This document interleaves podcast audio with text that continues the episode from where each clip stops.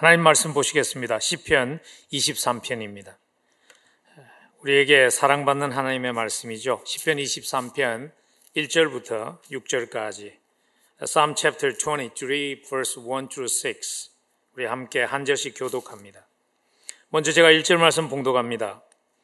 여호와는 나의 목자시니 내게 부족함이 없으리로다. 그가 나를 푸른 풀밭에 누이시며 쉴 만한 물가로 인도하시는도다. 내 영혼을 소생시키시고 자기 이름을 위하여 의의 길로 인도하시는도다. 내가 사망의 음침한 골짜기로 다닐지라도 해를 두려워하지 않을 것은 주께서 나와 함께 하심이라. 주의 지팡이와 막대기가 나를 안위하시나이다.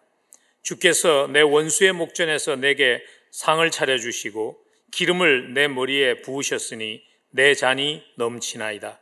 내 평생에 선하심과 인자하심이 반드시 나를 따르리니 내가 여호와의 집에 영원히 살리로다. 아멘. 하나님의 말씀입니다. 감사절을 맞이하면서 아, 저에게 이런 질문이 마음에 갑자기 떠올랐습니다. 어떤 감사의 고백이 하나님이 보시기에 가장 아름다운 그러한 감사의 고백일까? 우리의 삶을 통해서, 우리의 삶의 모습을 통해서 또 우리의 입술을 통해서 어떤 감사의 고백이 있을 때 그 고백이 하나님 보시기에 가장 아름다운 감사의 고백일까 하는 그러한 의문이 떠올랐어요. 제 나름대로 생각하며 찾은 답은 이것입니다. 하나님 한 분만으로 충분합니다. 하나님 한 분만으로 다른 것이 없어도 하나님 한 분만으로 만족합니다. 고백할 수 있다면 그것이 하나님 보시기에 가장 아름다운 감사의 고백이 아닐까 하는 그러한 생각이 들었어요. 오늘 사실 다윗이 그 고백으로 시편 23편을 열죠. 여호와는 나의 목자시니 내게 부족함이 없습니다 하는 그 고백은 하나님 하나님 한 분만으로 충분합니다. 하나님 한 분만으로 만족합니다. 다른 모든 것 없어도 하나님이 나의 목자 되신 것만으로 충분합니다 하는 다윗의 고백이 바로 그런 고백이죠. 감사절을 지나가면서 어떻게 하면 우리의 삶에도 그런 고백을 드릴 수 있을까 하는 질문의 답을 오늘 본문에서 한번 여러분과 함께 우리의 마음속에 담을 수 있으면 좋겠습니다. 어떻게 하면 하나님 한 분만으로 만족합니다 하는 아름다운 감사가 있는 삶을 살 수 있을까? 오늘 하나님 말씀은 우리에게요, 세 가지의 답을 주십니다. 첫 번째 답은 이것입니다. 일상 속에서 하나님을 삶의 주관자 되게 할 때, 일상 속에서 하나님이 내 인생을 주관하시게 할 때, 우리도 하나님 한 분만으로 만족합니다. 하나님이면 충분합니다. 고백할 수 있게 됩니다. 그래서 오늘 다윗이 1절을 열면서요, 하나님을 부를 수 있는 여러 가지 이름이 있죠. 이스라엘 사람들에게. 그럼에도 불구하고 의도적으로 다윗이 오늘 특별한 이름을 택했어요. 여호와는 나의 목자시니. 오늘 여호와라고 번역된 이 이름은 하나님의 특별한 이름입니다. 야훼입니다. 다윗은 지금 야훼의 하나님이 나의 목자이십니다라고 고백합니다. 이스라엘 사람들이 사실 특별한 경우가 아니면 부르지 않는 이름이 야훼라는 이름이에요. 근데 오늘 다윗은요, 의도적으로 그 이름을 택했어요. 야훼의 하나님이 나의 목자이십니다. 여러분 아시지만 야훼라는 이름은 처음에 하나님께서 모세에게 주셨던 답이죠. 하나님께서 모세를 불러서 애굽으로 보내면서 가서 내 백성을 구하라고 했을 때 모세가 하나님께 그렇게 말하죠. 누가 나를 보냈느냐고 물으면 뭐라고 답합니까? 사람들이 나를 보내신 하나님이 누구냐고 물으면 내가 어떻게 답해야 합니까? 할 때 하나님께서 주셨던 답이 야훼의 하나님이라고 답하라. 영어 성경에 보면 I am who I am 그렇게 번역을 했어요. 한글 성경에 보면 나는 스스로 있는 자라고 야훼를 번역을 했어요. 왜냐하면 야훼의 하나님을 번역하는 것이 굉장히 어렵습니다. 야훼의 하나님이 이름이 가지고 있는 의미가 무엇인가에 대해서도 그래서 학자들 사이에 의견이 분분합니다. 그러나 많은 학자들의 의견을 모아보면 야훼의 하나님은 어떤 분인가를 이렇게 정의를 내릴 수 있어요.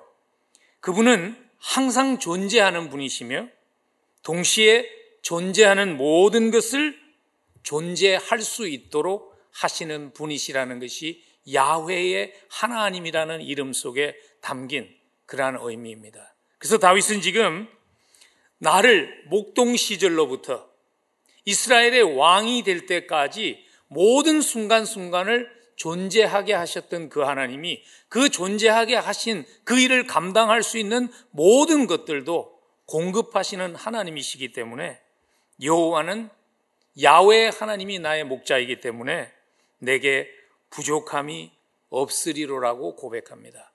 근데 오늘 사실 한글 번역본에서 없으리로다 하는 그 번역의 뉘앙스가 마치 미래를 의미하는 그러한 인상을 주지만요. 사실 시편 23편은 지금이라는 시간을 겨냥한 그러한 말씀이에요. 지금 나의 일상 속에서 함께 하시는 하나님이 어떤 분인가를 묘사한 시편이 시편 23편입니다. 시편 23편은 시편 22편과 그 다음에 연결되는 시편 23편과 사실은 한 묶음인 3부작입니다. 트롤로지예요. 그래서 시편 22편은 보면 우리의 죄의 문제를 해결하실 하나님 장차 오셔서 십자가를 지실 그 예수님에 대한 예언으로 22편이 시작되지요. 1절에 보면 내 하나님 내 하나님이여 어찌 나를 버리셨나이까? 예수님께서 십자가에서 우리의 죄를 위해서 돌아가실 때 하셨던 그 절규가 오늘 시편 22편에서 시작됩니다. 그리고 시편 23편은 4편은 영광 중에 다시 오실 만왕의 왕이신 성자 하나님을 다시 오실 예수님을 노래하는 것이죠. 그래서 시편 24편에 가면 우리에게 찬양을 통해서 익숙해져 있는 7절 말씀이 나옵니다. 문들아 너희 머리를 들지어다. 영원한 문들아 들지어다. 영광의 왕이 들어가시도록 영원한 문들아 문을 열지어다는 말씀 그 사이에 시편 23편이 있어요. 그리고 시편 23편은 우리의 지금이라는 시간을 지나가는 일상 속에서 함께 하시며 인도하시는 성자 하나님을 노래하고 있는 것입니다. 근데 오늘 놀라운 것은 이거죠. 다윗이 천지를 창조하신 그 야훼의 하나님이 나의 하나님입니다. 나의 목자입니다. 그렇게 고백한다는 것이 놀라운 일이죠. 우리 주변에 보면 하나님의 존재를 인정하는 사람들은 굉장히 많이 있습니다. 제 이웃에 사는 모든 분들이 크리스찬들이 아닙니다. 근데 그분들과 대화를 나눠보면요. 그분들도 하나님을 압니다. 그렇지만 하나님이 존재한다는 것을 아는 것과 그 하나님이 나의 하나님입니다. 그 하나님이 내 인생을 주장하시는 목자입니다라고 말하는 것은 판이하게 다른 것이죠. 어떻게 하면 천지를 창조하신 그 하나님, 모든 것을 존재하게 하시고 존재한 그것이 목적에 따라서 살아갈 수 있게 하시는 그 하나님이 나의 하나님이라고, 나의 목자라고 말할 수 있을까요? 그 방법은 예수 그리스도에서 시작해야 합니다. 예수 그리스도가 나의 구세주 되실 때 하나님이 나의 하나님 되시게, 하나님이 나의 목자 되시게 할 수 있죠. 그래서 제가 이미 말씀드린 것처럼 시편 23편은요. 우리와 함께 하시는 성자 하나님을 노래하는 시예요. 예수 그리스도가 구주됨이 없이는 하나님이 나의 목자, 내 인생을 지금 인도하시는 하나님이 되실 수 없습니다. 그래서 자는 스탄 목사님은 이런 말씀을 하셨어요. 그리스도인이라면 예수 그리스도에 대해서 생각하지 않고서 시편 23편을 읽고 노래 부를 수 없습니다. 왜냐하면 예수님은 우리에게 선한 목자, 목자장, 양들의 대목자이기 때문입니다. 그렇게 얘기하죠. 예수를 알지 못하면서 하나님을 나의 하나님이라고 말할 수 없습니다. 그래서 예수님께서 이렇게 말씀하셨습니다. 시편 10, 아, 요한복음 14장 6절과 7절에서 예수께서 이르시되 내가 곧 길이요 진리요 생명이니 나로 말미암지 않고는 아버지께로 올 자가 없느니라. 너희가 나를 알았더라면 내 아버지도 알았으리로다. 예수 그리스도를 통해서만 야훼의 하나님이 나의 하나님이라고 고백될 수 있습니다. 천조를 창조하신 그 하나님, 그러나 멀리 계시면서 아무런 상관이 없는 그런 분이 아니라 내 인생을 목적 있게 하시고 그 목적 있는 인생을 감당하게 하시도록 모든 것을 제공하시는 그분이 나의 하나님이라고 고백할 수 있게 됩니다. 근데 그와 동시에요. 또 한 가지의 고백이 있어야 합니다. 그 고백은 뭐냐면 그 하나님이 나의 목자가 되기 위해서는 나는 목자가 필요한 우둔한 양입니다. 하는 겸손한 고백이 있어야 합니다. 다윗은 양을 너무나 잘 아는 목자입니다. 양의 특징을 너무나 잘 아는 사람이죠. 양이 목자가 없으면 생존할 수 없는 존재라는 것. 그리고 양이 얼마나 우둔하다는 것을 다윗은 너무나 잘 알죠. 그래서 다윗이 야외의 하나님이 나의 목자이십니다 할 때 그 고백은요. 하나님, 나는 우둔한 양과 같습니다. 그래서 내 스스로 내 인생을 책임질 수 없습니다. 하나님께서 내 인생의 모든 순간순간을 주장해 주시는 것이 나에게 필요합니다. 하는 고백을 하고 있는 것입니다. 우리 자신에게 한번 물어보면 좋겠습니다. 나는 나를 어떤 존재로 고백하면서 살고 있는지요? 여러분은 하나님 앞에서 하나님, 하나님이 전적으로 내 인생을 인도하셔야 합니다. 왜냐하면 나는 한치 앞일도 모르는 우둔한 양이기 때문입니다 하고 고백하십니까? 아니면 여전히 내 인생은 나는 내 인생을 내가 항해하는 캡틴이라고 우기면서 살고 계십니까? 제가 나이는 뭐 그렇게 많이 먹지 않았지만요. 인생을 조금씩 조금씩 살면서 한 가지 깨닫는 것은 이것입니다. 삶에는 아무리 내가 열심을 다해도 할 수 없는 일이 내가 감당할 수 없는 상황들이 너무나 많다는 거예요. 저도 젊을 때는 어리석게 그렇게 생각했어요. 내가 열심히 안 살아서 그렇지 열심히만 살면 난 다 할 수 있어. I can do all things. 그렇게 생각하면서 살죠. 그래서 고등학교 때 다닐 때는 공부 열심히 안 해도 대학 가면 열심히 할 것 같이 생각하고 대학 가서 공부 열심히 안 해도 대학원 가면 열심히 해서 박사학위 딸 것 같이 생각하고 살지만 막상 그 상황에 들어가 보면 인생에는 내가 생각하는 것처럼 내 스스로 할 수 없는 일들이 너무 많다는 것이죠. 제가 얼마 전에 딸을 잃은 한 연로한 아버지를 만나서 위로하며 같이 식사한 적이 있어요. 근데 그분이 이런 얘기를 하시더라고요. 목사님, 내가 인생 말년에 복병을 만났습니다. 정말 예상하지 못한 복병을 만났습니다. 그 얘기를 하시더라고요. 다 잘 준비하고 살았다고 생각했는데 아무리 인생을 내가 준비해도 어떻게 할 수 없는 그러한 상황을 내가 만났습니다. 사람의 한계를 그분의 고백 속에서 공감할 수 있었습니다. 그래서 우리에게 우리의 인생의 목자가 되어 주시는 주님이 필요한 것이죠. 우리의 일상을 인도하시는 그분이 우리의 목자 되게 하려면 주님 내가 양입니다. 목자 없이는 한순간도 생존할 수 없는 양입니다는 고백이 있어야 합니다. 주님이 목자 되게 했더니 내 삶에 그래서 부족함이 없습니다. 다윗이 고백한 그 고백이 우리의 고백될 수 있기를 간절히 축복합니다. 가장 아름다운 감사의 고백인 하나님 한 분만으로 충분합니다 하는 고백이 있으려면요. 두 번째로는 이것이 필요합니다. 하나님의 관점에서 인도하심의 손길을 볼 수 있어야 합니다. 하나님의 관점에서 내 인생을 걸어오는 길, 걸어가야 할 길을 볼 수 있어야 합니다. 10편 23편은요, 다윗의 인생의 초창기가 아니라 인생의 황혼기에 써진 시편이라고 많은 학자들이 동의를 합니다. 지금 다윗은 왕으로서 나이가 많아져서 자기가 걸어온 인생을 돌아보면서 그것을 시로 간증하고 있는 것입니다.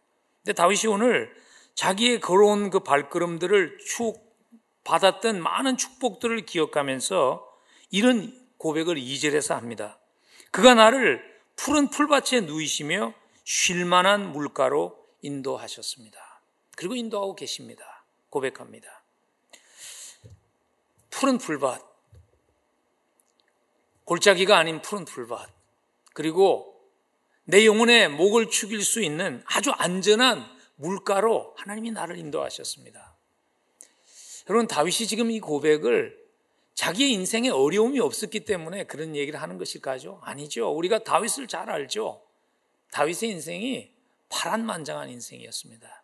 수많은 골짜기를 지나가는 인생이 다윗의 인생인데 어떻게 다윗이 자기의 삶을 돌아보면서 아 여호와가 나의 목자였기 때문에 내가 걸어온 인생의 길을 보니까 평편하고 안전한 푸른 풀밭이었으며 내가 목을 죽일 수 있었던 안전한 그러한 쉼이 있는 그러한 물가였습니다라고 그는 고백하고 있는 것일까요? 왜냐하면요. 인생의 노년에 그가 그의 삶을 바라보았더니 지나가면서 깨닫지 못했지만 자기의 삶에 있었던 그 고난의 순간들마저도 굉장히 어려웠던 순간마저도 하나님의 안목으로 보니까 그 시간이 하나님이 자기를 쉬게 하시고 하나님을 더 깊이 알아가게 했던 축복의 시간이라는 것을 그가 깨닫게 된 거예요. 그래서 다윗이 그 고백을 하게 된 것이에요. 고난마저도 하나님이 합해서 선을 이루셨다는 것을 보았기 때문에 다윗이 지금 그렇게 고백하는 거예요. 나를 푸른 풀밭에 누이시며 쉴만한 물가로 인도하셨습니다. 내가 지나가면서 깨닫지 못했는데 돌아보니까 내 인생을 가로막았던 위기도 나를 아프게 했던 고난의 순간마저도 하나님이 나에게 쉼을 주시고 하나님의 은혜에 깊이 뿌리 내리게 하는 그러한 축복의 시간이었습니다라고 다윗이 고백하게 된 것이죠. 다윗은 지금 사실 자기의 목동이었던 시절의 그 경험을 자기의 삶에 접목해서 이 말을 하고 있는 거예요. 왜냐하면 목동이 양을, 목자가 양을 인도할 때요. 때로는 양을 억지로라도 쉬게 해야 한다고 그래요. 특별히 긴 여정, 아주 험한 길을 떠나기 전에는 양을 먼저 쉬게 하지 않으면 그 양이 다리가 지쳐 있으면은 험산을 지나가다가 골짜기를 지나가다가 다리가 힘이 없으면 넘어지거나 떨어져서 죽게 된다는 거예요. 그래서 먼 험한 길을 떠나기 전에 목자는 양을 쉬게 한다고 그래요. 근데 양이 어리석잖아요. 그러니까 그걸 모르는 거예요. 그래서 조금만 바람 소리가 나도 일어나서 달려가고 또는 작은 짐승만 보여도 놀라서 막 달려가면 목자가 그 양을 잡아다가 억지로 쉬게 한다는 거예요. 지금 다윗은요, 그 모습을 연상하고 있어요. 왜냐하면 우리가 하나님이 때로는 우리를 억지로 쉬게 하지 않으면 쉴 수 없는 그러한 어리석인 양이기 때문에 그런 거죠. 여러분, 우리가 쉼이 필요하면서도 그걸 모르는 그러한 모습으로 살아가는 것이 우리의 모습이라는 생각 해보셨는지요? 우리가 쉼이 필요하면 주로 뭘 하나요? 휴가를 가죠. 근데 휴가를 가면 쉼이 있나요? 휴가를 갔다 올 때 부모들이 거의 다 스트레스를 더 많이 받고 돌아와요. 그 이유가 뭐냐면 비싼 돈을 내고 아주 좋은 데 갔는데 애들이 집안에서 게임만 합니다. 그러니까 그냥 걔를 계속 이거 얼마나 많은 돈을 내고 왔는데 게임은 집에서도 할 수 있는 게야 나가라고 그냥 재촉하느라고 지치죠. 저도 예전에 애들 데리고 아주 좋은 데 가면 말이죠. 새벽같이 깨워가지고 이거 돈 많이 내고 온 거니까 다 보고 가야 된다고 그냥 그래갖고 쉬지도 못하고 돌아왔던 기억들이 나요. 그래서 어떤 구약학자는 그런 얘기를 합니다. 하나님께서 구태여 양을 창조하신 이유가 우리 인간이 얼마나 어리석은가를 보여주기 위한 실물 예화로서 양을 창조했다. 그렇게 말하는 학자도 있지만 좀 사실 억측이기는 하지만요. 우리가 자기가 쉼이 필요하다는 것을 모르며 쓰러질 때까지 움직이는 양과 같은 모양일 때가 너무나 많죠. 하나님은 지혜로우신 목자이십니다. 그래서 하나님께서는 때로는 억지로라도 우리를 쉬게 하세요. 여러분, 하나님께서 때로는 우리의 사업을 좀 slow down 하게 하셨어요.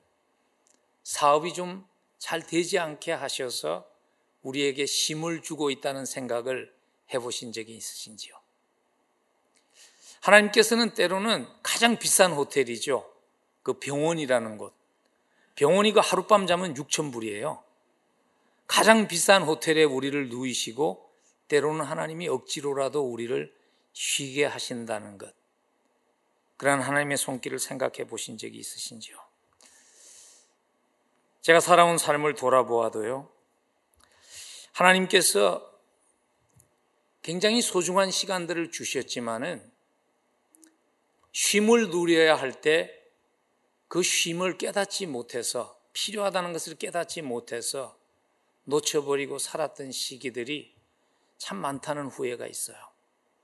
제가 요즘 그런 후회와 죄책감이 조금 있어요. 저에게 손자가 있는데 지난 뭐 팬데믹 때문에 걔 인생의 반을 그냥 줌을 통해서만 봐야 돼요. 지금 두 살이 됐는데 거의 1년 넘도록 한 번도 만나지 못했어요. 근데 그 아이가 이렇게 자라는 모습을 보면서 저에게 계속 드는 생각이 뭐냐면 우리 아이들이 어릴 때 생각이에요. 저희 아이들이 어릴 때 페어팩스 카운티는 초등학교가 월요일이 되면 반나절만 학교를 가고 오후에 돌아옵니다. 근데 그때 참 좋은 시간이잖아요. 아이들과 정말 좋은 시간을 보낼 수 있는데 돌아보니까 저는 너무나 짜증내면서 그 시간을 보냈던 것 같아요. 왜냐하면 할 일이 많은데 아침에 금세 옷 입혀갖고 버스 태워서 내보냈는데 금세 또 돌아와요. 그래가지고 짜증내며 보냈던 시간들이 생각이 나요. 여러분, 우리가 지금 사실 팬데믹을 지나가면서 원하든 원치 않든 가족들과 아이들과 또 부부가 함께 시간을 많이 보내야 합니다. 그러한 시간이 그리스도 안에서 우리에게 주신 특별한 시간이 될 수 있으면 좋겠어요. 다시 그런 시간이 오지 않을 수 있어요. 그 시간이 그리스도 안에서 하나님의 인도하심을 기다리고 신뢰하면서 쉼의 시간이 될 수 있게 하면 좋겠습니다. 그렇게 짜증내지 않았으면 좋겠어요. 아, 목사님 속 편한 소리 하지 마세요. 먹을 것만 있으면 누가 그렇게 안 하겠습니까? 근데 먹을 게 없다고 짜증낸다고 변하는 게 있나요? 없잖아요. 할 수 있는 것이 없을 때 주님께 맡기고 쉼을 누릴 수 있으면 좋겠습니다. 오늘 다윗이 그런 신뢰를 고백하고 있죠. 그래서 그 쉼을 누렸다는 것을 잔잔한 물가로 인도받았다고 그가 시적으로 표현하고 있는 것입니다. 나를 푸른 풀밭에 누이시고 잔잔한 물가에서 목마름을 해결해 주신 것을 감사하는 그 이유는요. 잔잔한 물가라는 것은 또는 쉴만한 물가라고 번역이 된 그런 번역도 있죠. 사실은 좀 더 정확하게 히브리 단어를 번역하면요. 잔잔하게 하신 물가라고 번역할 수 있어요. 쉴 수 있게 만드신 물가라는 거예요. 우린 보통 시편을 읽으면서 잔잔한 물가, 쉴만한 물가라는 구절을 읽으면은 이렇게 강물이 흐르는데 굉장히 이렇게 천천히 안전하게 흐르는 강물을 연상하기 쉽잖아요. 근데 지금 여기에서 아, 팔레스타인의 그 목자였던 다윗이 그리고 있는 그림은 그것이 아니에요. 양들을 돌보는 그러한 팔레스타인 지역은 특별히 산악 지방이기 때문에 물이 굉장히 가파르게 흐르는 그러한 시냇문들이 대부분이라고 그래요. 근데 양은 물을 굉장히 두려워합니다. 왜냐하면 틀이 많기 때문에 수영 잘하는 양이 없잖아요. 그래서 물을 두려워해요. 그래서 목자가 물가에 가면은 자기의 긴 막대기로 이렇게 주변에 있는 돌들을 느슨하게 해서는 움직여 갖고는 이렇게 동그랗게 연못같이 만들어주면 흘러가는 물이 그곳에 고이는 거예요.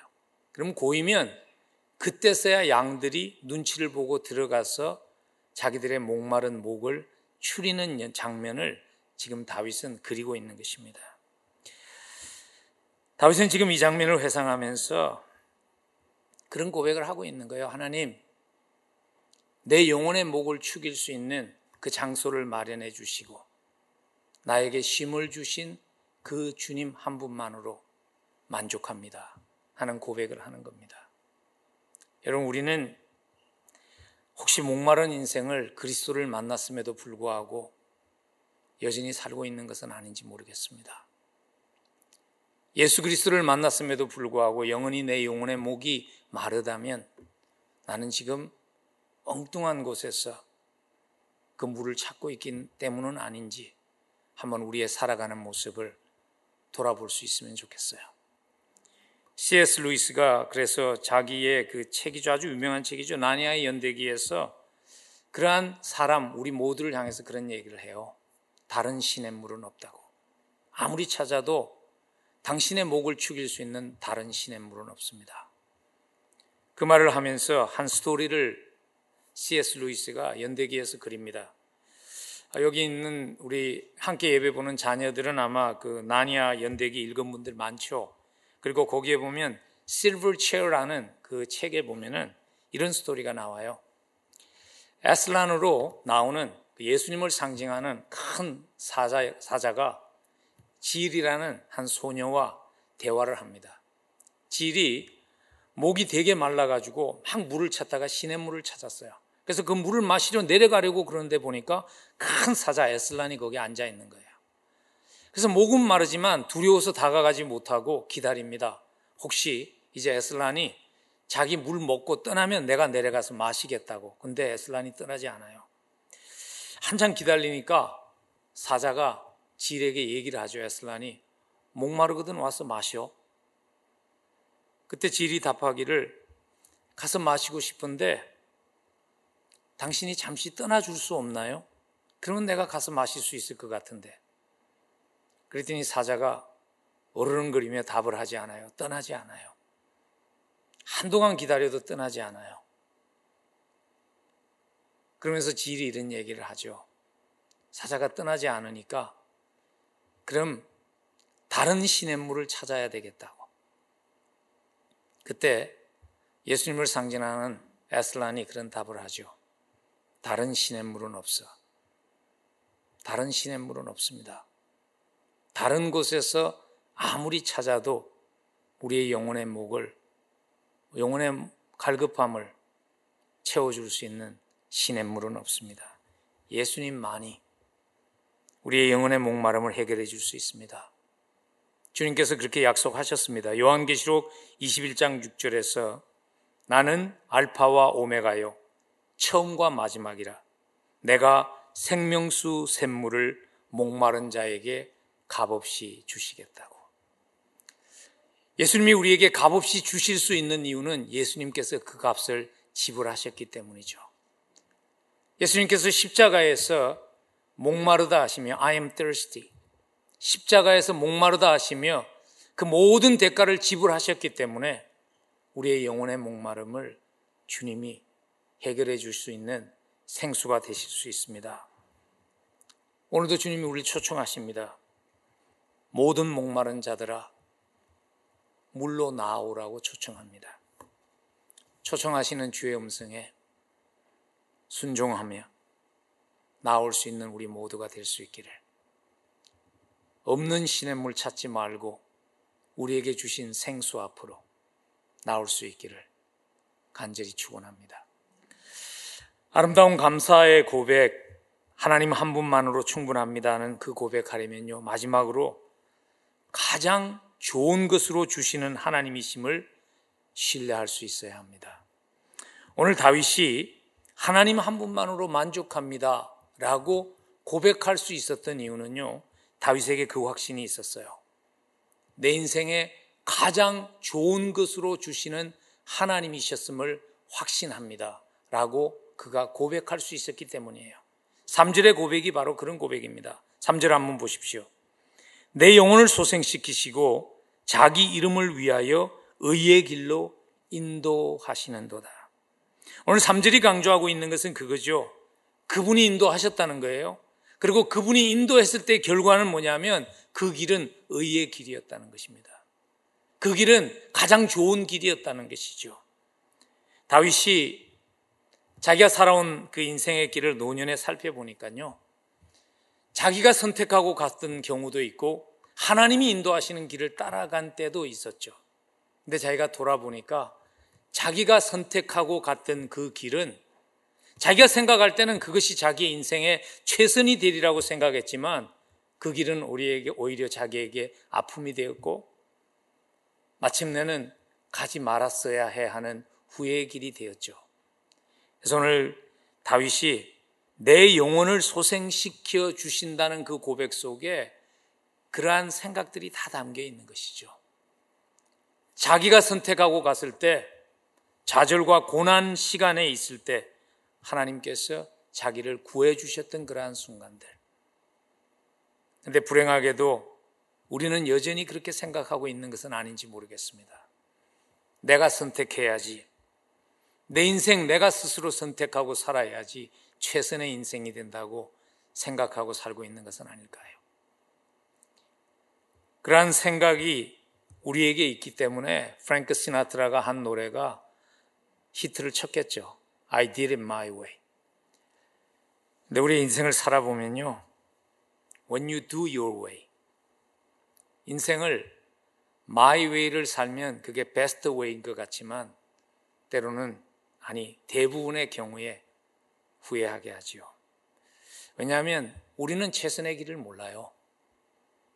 우리는 사실 우리의 인생에 무엇가 최선인지 몰라요. 근데 주님은 그게 무엇인 줄 아세요. 왜냐하면요. 주님은 우리를 아세요. 우리는 그런 생각을 하죠. 내가 나만큼 나를 잘 아는 사람이 없다고 생각하지만 우리가 그렇게 우리 자신을 잘 알까요? 여러분 그런 생각 드실 때 없으세요? 인생을 살아가면서 어, 나에게 이런 모습이 있었나? 나에게 이런 면이 있었나? 하는 것 때문에 깜짝깜짝 놀래는 경험이 없으신지요? 있으시죠? 우리가 우리를 모릅니다. 근데 주님이 우리를 아세요. 우리를 만드신 분이세요. 무엇이 그래서 최선인지 아십니다. 예수님께서 그래서 그렇게 말씀하셨습니다. 요한복음 10장 14절에서 나는 선한 목자다. 나도 내 양을 알고 내 양도 나를 알아본다. 모르는 사람에게 조언을 받아보신 적이 있으신지요?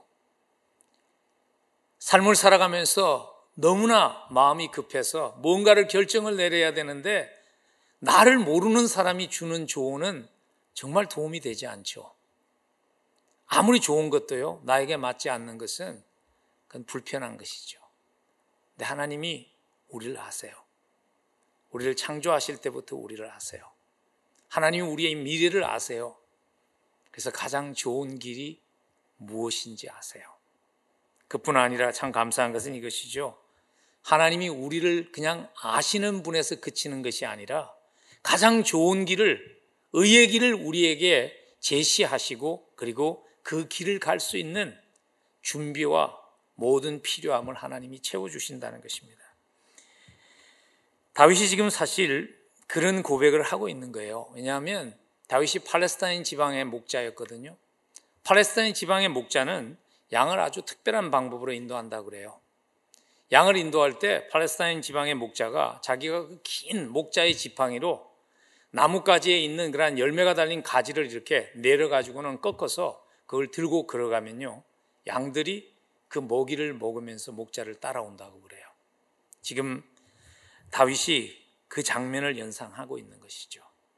하나님께서 나에게 길만을 제기하신 것이 아니라 나의 목자 되신 그분이 나로 하여금 영적으로 먹여주시고 준비시켜 주시면서 그 길을 갈 수 있게 하셨습니다. 그 고백이 사절의 고백입니다.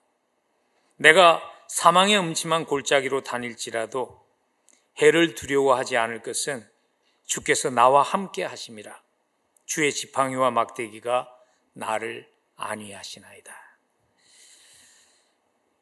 사실 이 고백이 너무나 감사한 이유는요. 우리 모두에게 예측할 수 없는 미래라는 시간에 대한 두려움이 있기 때문 아닐까요? 다윗이 지금 자기가 걸어왔던 길을요, 사망의 음침한 골짜기라고 표현을 했어요. 우리 앞에 기다리고 있는 미래가 우리에게 그런 두려움을 주지 않나요? 최근에 여러분들을 만나서 대화하면서 느낀 것은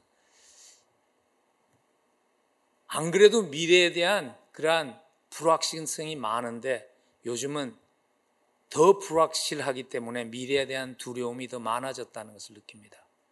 어떤 분들은 직장을 잃지 않을까 하는 두려움. 어쩌면 가게를 문을 닫아야 하지 않을까 하는 두려움. 혹시 원치 않는 사람이 지도자가 되면 어떻게 하나 하는 두려움, 또는 원하는 사람이 지도자가 선출되지 못하면 어떻게 하는가 하는 두려움. 부모님들은 특별히 자녀들에 대한 두려움이 많은 것 같아요. 팬데믹을 지나가면서 집에서 영상 수업을 주로 하는 자녀들을 바라보면서 점점 불안해지는 그러한 마음들. 연세가 드신 분들은 건강에 대한 두려움. 우리 앞에 미래라는 그러한 험산 줄령이 그 속에 어떠한 복병이 있는지 모르기 때문에 두려움이 있죠. 그래서 다윗이 앞에 놓인 미래를 사망의 음침한 골짜기라고 묘사하는 것 아닙니까? 다윗이 너무나 잘 알죠. 팔레스타인의 그 골짜기에는 위험한 짐승들이 많았어요. 독사도 있고 늑대도 있고 양을 호시탐탐 누리는 그러한 짐승들이 많이 있는 곳. 그런데 목자가 양을 거기로 끌고 가야 해요. 피할 수 없어요. 왜냐하면 팔레스타인이라는 곳은 봄에는 괜찮은데 여름이 오기 시작하면요. 풀이 마릅니다. 높은 지역에 올라가지 않으면 양들을 먹일 수 있는 풀이 없어요. 그리고 양은 털이 많잖아요. 여름을 견딜 수가 없어요. 뜨거운 햇볕 곁에서. 그래서 위험이 있어도 그 골짜기를 양들을 끌고 가야 하는 거예요. 하나님께서 그렇게 인도하시죠. 가끔 하나님이 미래를 다 아시는데 왜 때로는 우리에게 위험한 상황들을 지나가게 하실까? 왜 하나님께서 그러한 상황들을 다 막아주지 않으실까? 왜냐하면 그곳을 지나감이 없이는 우리가 푸른 초장에 도착할 수가 없기 때문이죠. 골짜기를 지나감이 없이 우리가 영적으로 정상에 설 수 없기 때문입니다. 골짜기를 지나감이 없이 우리가 성숙한 인격체로 세워질 수 없기 때문입니다. 그래서 때로는 고난이라는 것을 허락하세요. 여러분, 자녀를 키우면서도 그런 갈등이 있지 않으세요? 가장 좋은 것만 다 해준, 아이가 좋아하는 것만 다 해주면 그 아이의 장래를 망치는 거잖아요. 제가 우리 아이들 키울 때 한 아이가 초등학교 다녔는데요. 초등학교 뭐 다 다녔죠. 근데 그 중에 한 아이가 초등학교를 너무 인조해 하는 거예요. 그래서 한번 물어봤어요. 너는 학교 갔을 때 어떤 과목이 가장 즐거운 시간이냐? 그랬더니 자기는 두 시간이 굉장히 즐겁기 때문에 학교 가는 건 너무 원한다는 거예요. 그게 뭐냐고 물어봤더니 break time하고 lunch time이라는 거예요. 근데 여러분 break time하고 lunch time만 하는 학교에다가 애를 보내면 어떻게 될까요? 망치죠, 애를. 망치는 것이죠.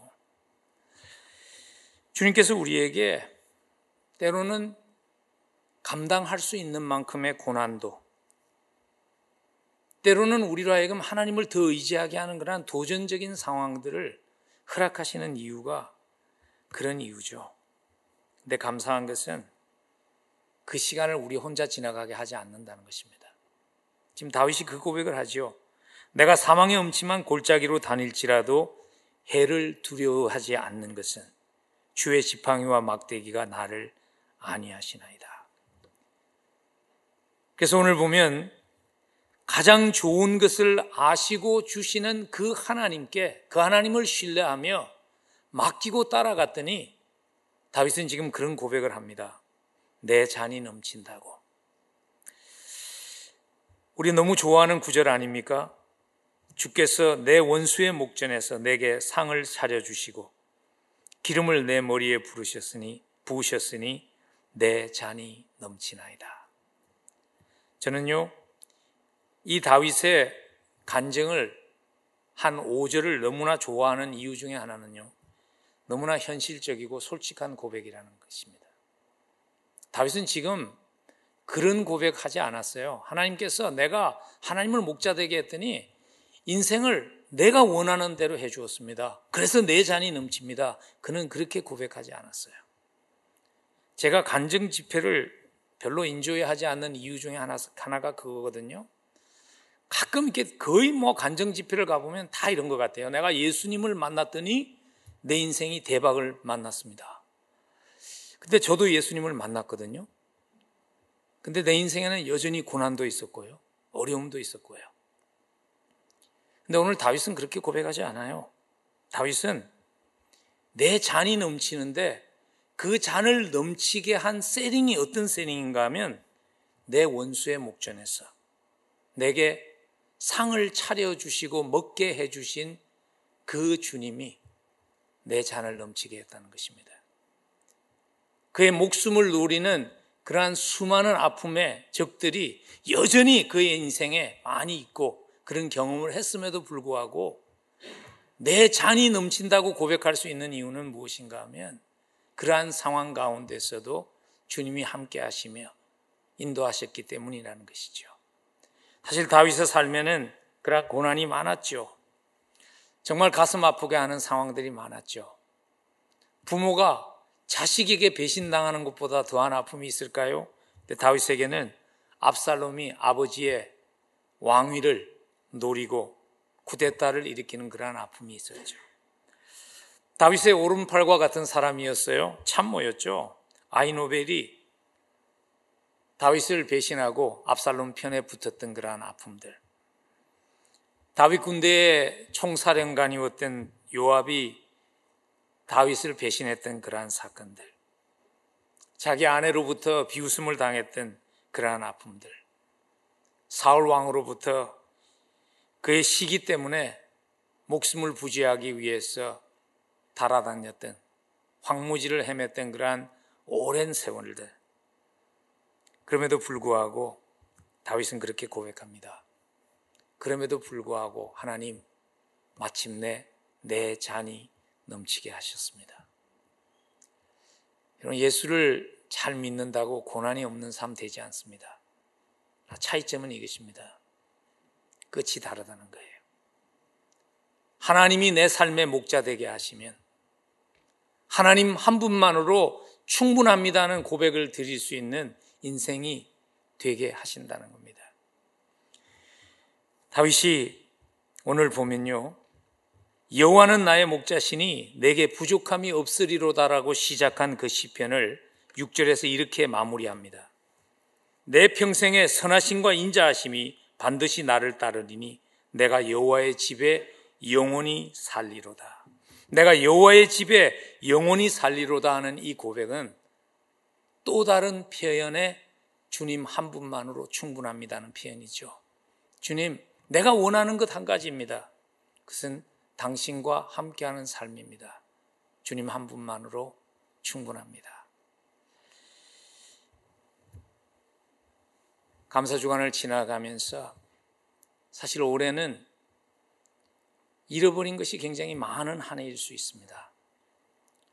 내가 원했던 것 할 수 없던 그러한 한 해일 수도 있습니다. 많은 학생들은요, 그렇게 열심히 공부를 했는데 졸업식을 갈 수 없었을 거예요. 고등학교 시절에 꽃이라고 하는 프람도 할수 거예요. 그리고 어쩌면 내년에도 5월달 졸업식이 정상적으로 되지 않을 수도 있습니다. 너무나 많은 것을 잃어버린 결혼식을 너무나 아름답게 꿈꾸고 계획했는데 10명 모여서 하는 결혼식밖에 드릴 수 없는 그러한 결혼식을 올릴 수밖에 없는 남자친구들, 여자친구들도 많이 있습니다. 저는 오늘 그러한 상황을 지나가면서도 다윗의 고백이 우리의 고백이 될 수 있으면 좋겠어요.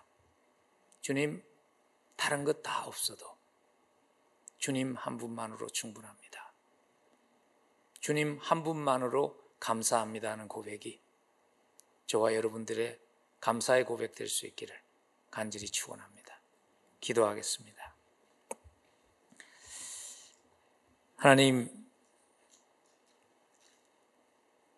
참 2020년도는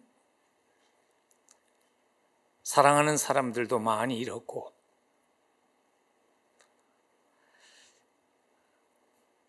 참 깊은 골짜기를 지나가는 그러한 순간들도 참 많았지만, 여기까지 오게 하신 것 하나님의 은혜임을 고백합니다. 다윗의 고백이 우리의 마음속 깊은 곳에서 나오는 고백이 되게 해 주옵소서. 여호와가 나의 목자이시기에 부족함이 없습니다. 주님 한 분만으로 충분합니다. 하는 고백이 우리의 고백 되도록 은혜를 허락해 주옵소서. You are everything to us. 주님이 우리의 모든 것입니다. 종종 있지만 주님, 주님 한 분만으로 충분합니다. 이번 고난 주간을 지나가며 특별히 사망의 어두운 골짜기와 같은 곳을 지나가는 우리 믿음의 가족들이 있습니다. 주님, 풍요할 때 만날 수 없는 주님, 편할 때 경험할 수 없었던 그 하나님의 가까우심을 그들이 놓치지 않도록 함께 하시는 그 하나님을 온전히 경험하도록 주님 붙들어 주시기를 간절히 기도합니다. 지난 한 해 여러 골짜기를 지나오면서도 여기까지 오게 하신 그 하나님, 우리의 목자 되신 그 주님께 모든 감사와 영광을 올려드립니다. 이번 한 주간도 주님 때문에 감사하고 주님 때문에 찬양하는 한 주간이 되도록 축복해 주옵소서. 이제는 우리의 소망이신 우리 주 예수 그리스도의 한량없는 은혜와 아들을 대가로 지불하시며 우리를 자녀 삼아 주신 하나님 아버지의 무한하신 사랑하심과 세상 끝날까지 함께 하신다고 약속하시고 우리와 동행해 주시며 힘 주시는 성령님의 역사하심이 주님 You are everything 우리의 모든 것입니다. 주님만으로 충분합니다. 고백하며 살아가게 도와주옵소서.